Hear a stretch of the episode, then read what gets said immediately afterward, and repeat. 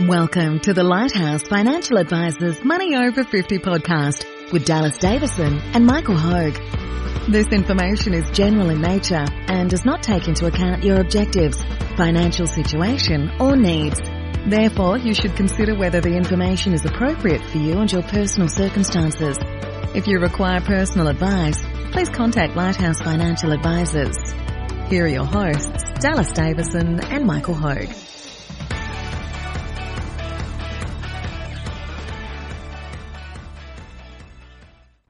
Welcome to Money Over 50. Uh, today's topic, what does keep some powder dry really mean? Well, it's ski season. so, uh, I'm thinking of actually the slopes. Oh, yeah, yeah. I'm thinking of No. skiing in some beautiful, Beautiful fresh powder in Japan or somewhere like Yeah, that. yeah. yeah. No, I, um, I, I, I actually think this is probably, could be its own segment of uh, investing cliches that you hear and, and what, what does that actually mean and, and Yep. uh, a, a good use of that cliche and where it's not used well. So what we're talking about here is the old saying of keep some powder dry, referring obviously to uh, a bit of a history lesson, I'm, I'm sure, you know, uh, the siege of a, of a city.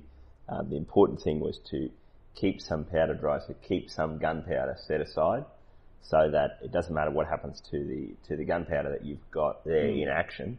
Something happens and it becomes unusable. You've got a separate stash of gunpowder there that you can actually use in, to, so that if something happens to the other. So how it's sort of uh, talked about with investing is uh, people referring generally to I'm going to invest some money now, uh, or I'm going to do something with this money, uh, but I'm going to leave some money sitting over here that I can get access to, um, so that I can use that to invest in the future, or I can use that for some other purpose in the future. So basically, similar to gunpowder, leaving that off to the side, leaving it sort of separate. So it's a saying that uh, we hear a lot and that we, we sort of have used ourselves at different times, but it's sort of a glib thing to say, but but really there's a lot to that decision of do you leave some powder dry, do you leave some money separate or do you leave access to some money separate or do you be fully invested from day one? And so um, it's probably one of those things where we think that this will be a five minute conversation. Next thing you know, we'll be talking about it in half an hour's time. So. it's, uh, it's going to open a can of worms here, I Yeah. believe, because Well, well any any time I always think that um, the the funny thing about so to to explain. Uh, so firstly, market timing is is people use this saying as an excuse to try and time the market. Go, I'm going to leave some powder dry and then I'll invest when when the market drops. And so um, usually what what I think happens is that uh, which and the evidence has shown over time that market timing just doesn't work. You, you just do not know if if uh, asset prices will reduce below where they are currently, whether they'll just continue to grow forever and a day, and, and be, and even when that correction does come, it'll probably still be at a higher level than what you could be invested in now. So um, it's it's sort of one of those things where if someone says I'm going to keep some powder dry, sometimes what they really mean is I'm going to try and time the market, Yeah. and, and I want to leave some money here, and I think the market's going to go down, and I'm going to invest, or, and I'm going to try and invest at the bottom, and you know, we've been looking at this for the last um, few months as as as it, there's been all the volatility uh, off the back of coronavirus. As um, you know, we know that we know that picking the bottom of the market is is a fool's errand and is is impossible to do. So, I think to me, there's a warning sign whenever someone says, "I want to keep some powder dry." Is it really just an excuse to try and time the market? And we call each other out on this all the time with our own personal finances. Where if you say to me, "Oh, I'm just going to keep some powder dry," I'd say you're being a dirty, rotten market timer. Don't do that. so, what we're talking about here is, is I guess, what it doesn't mean to me, or where this is used poorly, is when people say, "I've got this money. I don't need it in the short term. I don't need it in the medium term. This money is for my long-term future." Yep. uh, I could invest it now, but I'm not going to. I'm going to leave uh, leave that cash on the sidelines. I'm going to try and get in when the market drops. Yeah, so so um, we would we would say to that Yeah. that that hardly ever works, Mm. and Yeah. and that And it's one of those things. It's not to say that it can't work or that it doesn't work some of the times, but on average, that is that is not the not the best way to get ahead uh, on average over the long Yeah, term. yeah. So, yeah, exactly right. So so so um, what it, I guess, means to me. So I'll give you a, a story, a real, a Yeah. real story of some real clients with really good cash flow. Yeah. Uh, they were, they were, um, they're actually putting forty thousand dollars a year Yeah. on top of maxing out their salary sacrifice contributions. Yeah. Putting another forty thousand dollars between them Yeah. into their superannuation funds. Yeah. So, um, they they'd paid their their home off ages ago, but they'd kept that as a line of credit. Yep. So, um, ages ago we talked about, uh, you know, um, they they really were interested in actually taking advantage if the price did drop. Yeah. So we came up with a strategy, and the important thing is to have a strategy in place In advance. in advance Yeah. and um, really, really consistent with that forty thousand dollars of extra money Yep. that they've been putting into their their funds, um, good savers. And what what what um, I'll say good day to them. Good day, Steve, Steve and Alan. I hope, you- I'm sure you don't mind me saying. Give me example, yeah. Yeah. So um, uh, not giving away too much there. So so um, what what we decided to do is if the market fell Yeah. by a certain amount, Yep. and, and knowing full well that we'd never ever time the bottom of the market, and we still we still missed it. Yep. But um, we said we came up with the agreement if they if if the market had fall if the market had f- fell by um, thirty percent, and not knowing whether it was going to continue to drop to fifty percent or turn around, uh, or whether it would have ever gotten to the thirty percent that we we talked about. Yeah. Um, we'd actually look to bring forward three years worth of their contributions Yep. right at that point in time. So basically what they did at that point in time, the market did fall 30% in March. Um, they actually pulled back off their, their line of credit off, uh, the, or their mortgage off their home Yep. And invested that. and invested $120,000 Yeah. at, at, at, in, in one fell swoop. Yep. Uh, and like I said, we, we, we knew that we'd never, it would only be dumb luck if we timed Yeah. the actual, actual Yeah, bottom of the uh, market and they, they went close, but they, they, they, they didn't quite time the bottom of the market. So Yeah.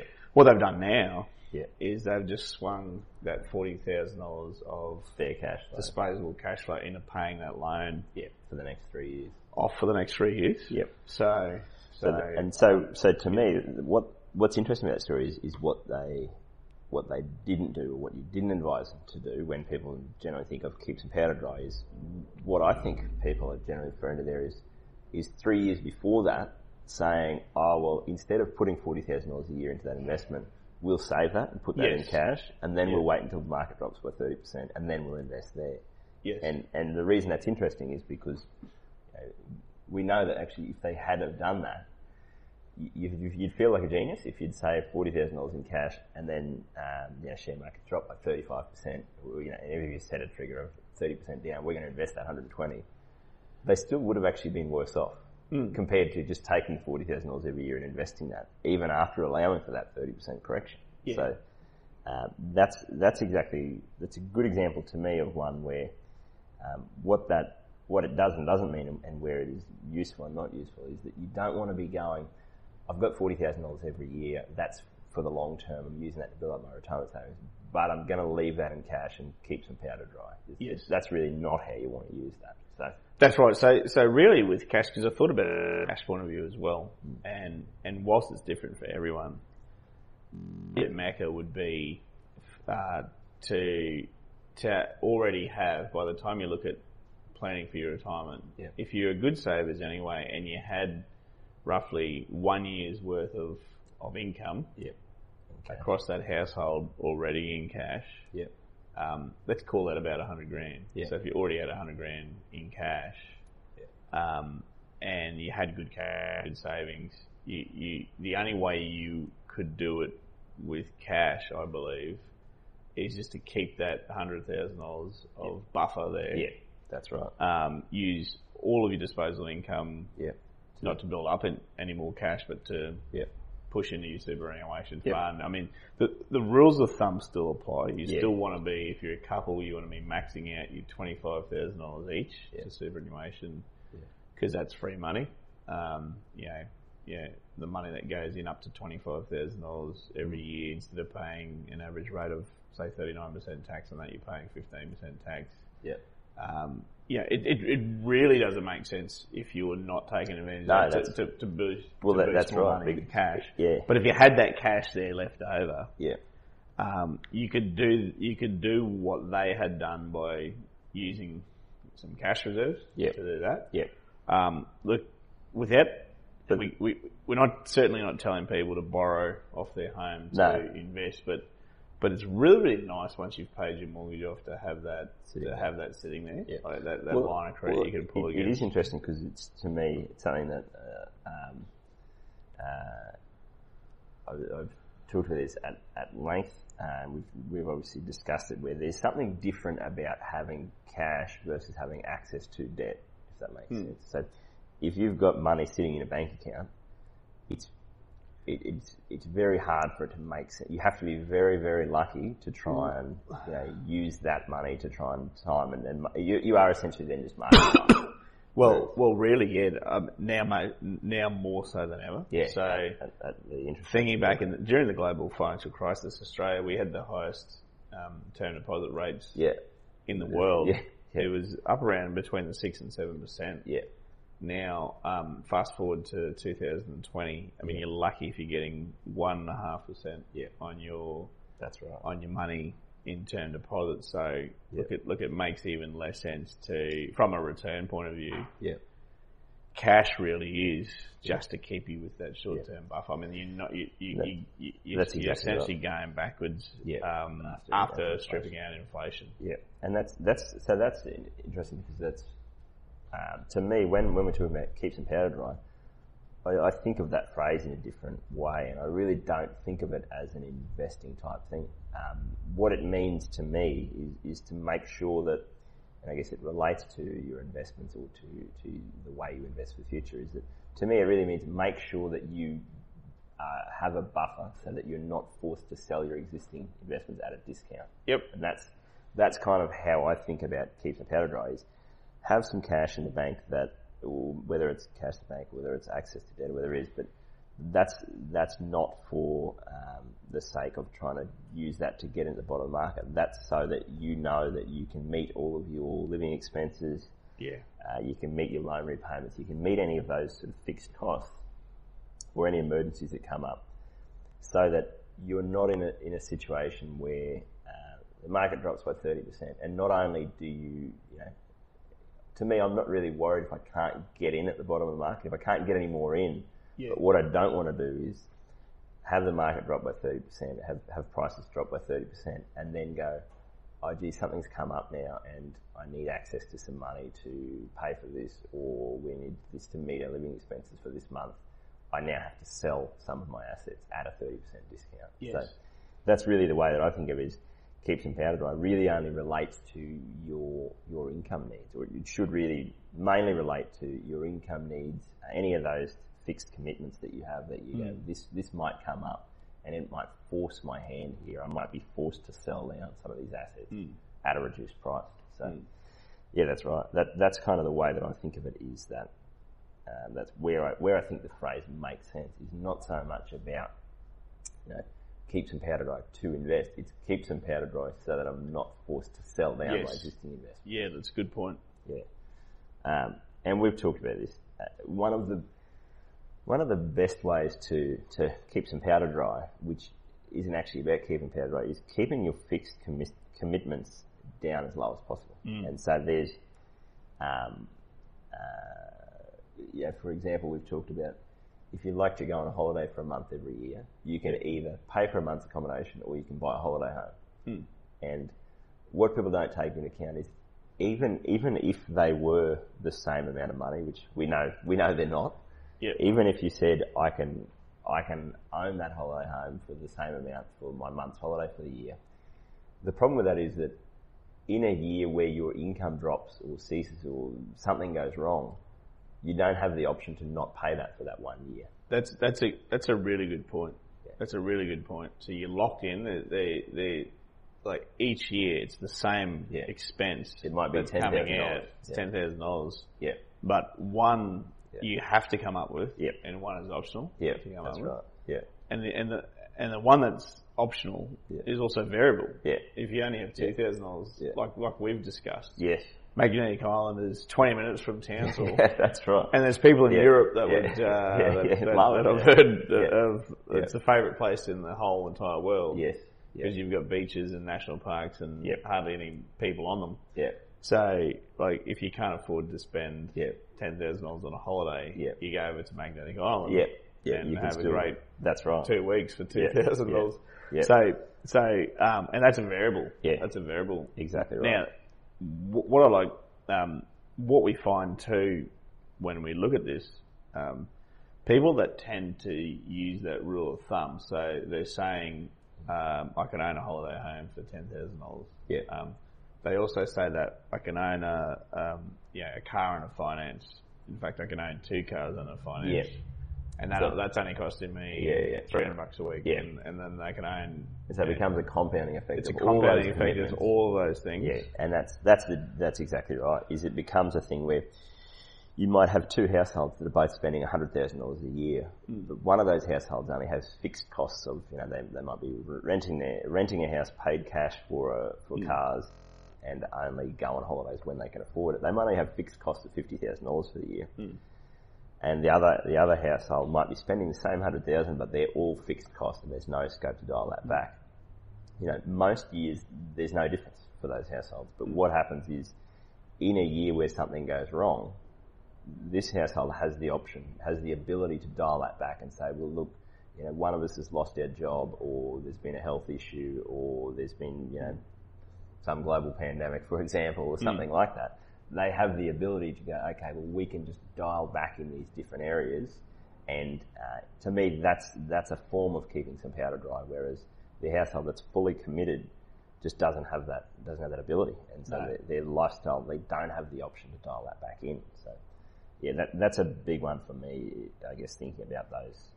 What's the what's the movie where where old mate says you got to be ready you got to be ready to walk away in in Uh, movie's seconds? name's Heat. It's a really right. good movie. Yeah. Robert De Niro. Yeah. It's a huge cast. Robert De Niro, Al Pacino, Yeah. Uh, Val Kilmer. Yeah. Um, yeah. but but I think it's funny for it's funny for a, a man who is a has a wife and child and a financial planning business and all the commitments in the world. Yeah. That's my attitude to everything that isn't really important to me. Is I go, I don't ever want to own a holiday house because I can't walk. Like, Yeah. whereas you go, okay, I go and stay at the same place. I might go and stay at the same the same holiday home every year and pay ten thousand dollars in rent. But in a year where I don't want to go there or I can't afford to go there, I Yeah. just go, I'm not going. I can Yes. walk away. Yeah. And whereas, and that's a that level of freedom is is uh, really valuable in Hmm. in in a world where um, you know I think that's something that we see where you look back over the last five years and think of how things have changed. Hmm. And, and everyone does the same thing where you look back over the last five years, ten years, and you think, oh, all these things that have come up that we didn't expect and, and weren't sort of Hmm. prepared for. But then when people look forward five years, they go, oh no, well I can rely on this On and this this and and this, this. and everything Yeah. will stay the same. And it's Yeah. just not how the world works. So that's a, that's a big part of that with the, way I think of that. And, and it's like you touched on with your, even with loan repayments, it's the same thing where I don't, I, I never want to have a loan that I'm, yeah, I'm, I'm running bang on those repayments every week. Um, even, you know, you always want to be in front of those those commitments. So if, if possible, you want to be paid you know, a bit in front of your home loan, and that's something that we look at with people a lot. Is that you go if you're if you're six months or a year in front of your home loan repayments, Yep. There's a very different uh, feeling or emotion around that. Is that you know that whatever happens, we've got a year, we've got Yes. a year of breathing space before we have to worry about okay, how are we going to pay for the house, that kind of and and um, going back to Steve and Alan's example, Yeah. um, they they actually had more that they could pull back Yeah. off their home Yeah. than the hundred and twenty thousand dollars. Where we'd had that discussion, it felt about right. Was it? It wasn't. It wasn't. Um, they could repay that loan off in three years. Yep. So you start to um, add in more variables. That's right. If you pull back If you- if six you- years yeah, worth of well, that's exactly like we um, just said. You say, well, yeah, if you'd said we can we can do ten years worth of that, well, then you're really making a bet that the bet isn't really about the market anymore and whether you think things are going to go No. up or down. The bet is about we think we'll have 40 grand worth of spare cash flow every year for the next 10 years, Yes. which, Yep. as we know, that's that's not how life works. And and the inputs that went into that were okay. Well, you know, if there was a year next year, for example, where they were they'd they'd you know they'd paid forty thousand dollars off. They brought they pulled back Yeah. hundred and twenty thousand dollars. They'd paid Yeah. forty thousand dollars off. One of them happened to lose their job next year. yeah, Um, yeah, we knew that the interest, Yeah. which which they could in in in the I guess the the absolute minimum they need to pay Yeah. each year is just the interest Yeah. on that loan, and we knew that at an eighty thousand dollar loan Yeah. and today's interest rates that um, that effectively they could they could you know pay for the interest Yeah. standing on their head even if one of them yeah. lost their Lost job. job. Yeah, that's exactly right. Um, uh, so so all those inputs went into that, and and you know we sort of made the joint decision that bringing forward about three years worth of those Those contributions. contributions Yeah, about right. was about enough to to take advantage of the opportunity. Yep. Uh, but it wasn't it wasn't too much. Yeah, that you then in fact. Yeah, uh, that, you, that you're actually then trying to to bet like you said that Yeah. the It- situation. There's also an interesting one that I, I think with this, um, where it, it ties into the behavioural side of this, where um, you, and this gets into very very tricky area of market timing, but but what you what you sometimes have is that there's um, um, for most people, if you look at human nature, when things are, you know, when when prices are dropping, and you know, in the middle of coronavirus, really good example, when there's you know absolute panic in the streets, sometimes what you have is people want to do something. So um, even if, and I actually read a blog a while ago, a financial advisor who was who was saying that what he does in what he does for his own personal account, just to have some sort of feeling of control, is that he picks out companies, individual companies that he really wishes that he'd invested in 10 years ago at a Yeah. much reduced price, but now the price has gone way up. Yeah. So as the price drops, he puts in buy orders at, at a price that's very, very, a long way down. And he basically, he was saying what that allows him to do is emotionally get through those downturns because he goes, well, worst case scenario, the price keeps dropping and I'll be able to buy it at this cheaper price and so I'll feel better about that. Yeah. So it may be the case, and I'm not saying that's uh, in that situation, but for some people, that's a way to to feel a bit of control around that. Is to go well. If I've got uh, if I've got an investment set up and I've got these things that are ticking along, you're basically treating it as a regret minimization tool, where you hmm. go, well, if prices just keep going up and up and up forever, and the next correction comes and it's still way above this, that's fine because I'm already on track to meet all my goals, and I, you know, I'm not worried about that. You know, if I've if I've paid off my home loan in full, and I've got some money invested, and it just grows, and, and the market's boom for the next ten years, Yeah. I'm happy with that because Yes. I'm I'm invested fully. Yeah. But if I've got that money invested and it drops by 30%, that's going to be really painful. And so it, it hurts to watch your investments just drop. Sometimes a, a trigger or a, uh, an action like that that you can take to go, well, at least I feel like I've taken, I've taken advantage of this price drop, not just that I'm on the receiving end of, of watching these balances drop. I've got to do something and, and take advantage of it. Yeah, look, I, I like that. I like that uh, thought It's the- process. The amateur Yeah. So you didn't even you didn't even know that's probably a part of why you wanted to do it. but, but yeah, it, it's a lot of those things where you go. You you need to. I think the big thing for me with this with this particular saying is when people say keep your right. What is it that you mean? Is it a is it a financial decision? Is it an emotional? Is it a financial decision in terms of I'm just going to try and time the bottom of the market, or is it a financial decision in terms of I want to make sure that I've that I have enough to to have a buffer to get me through hmm. a, a downturn, so that I'm not forced to sell things at a discount, or is it an emotional thing where I just want to feel like I'm in a position where I can take advantage of these price drops, Yeah. that I'm on the attack and not just on the defensive. Yes. So that that's where these sorts of cliches that uh, you might have five different people say the same say the same thing, but they might mean five different things. And So that's a big part of their job is is unpacking that. What does that mean for that person, and how does it relate to their situation? Yeah.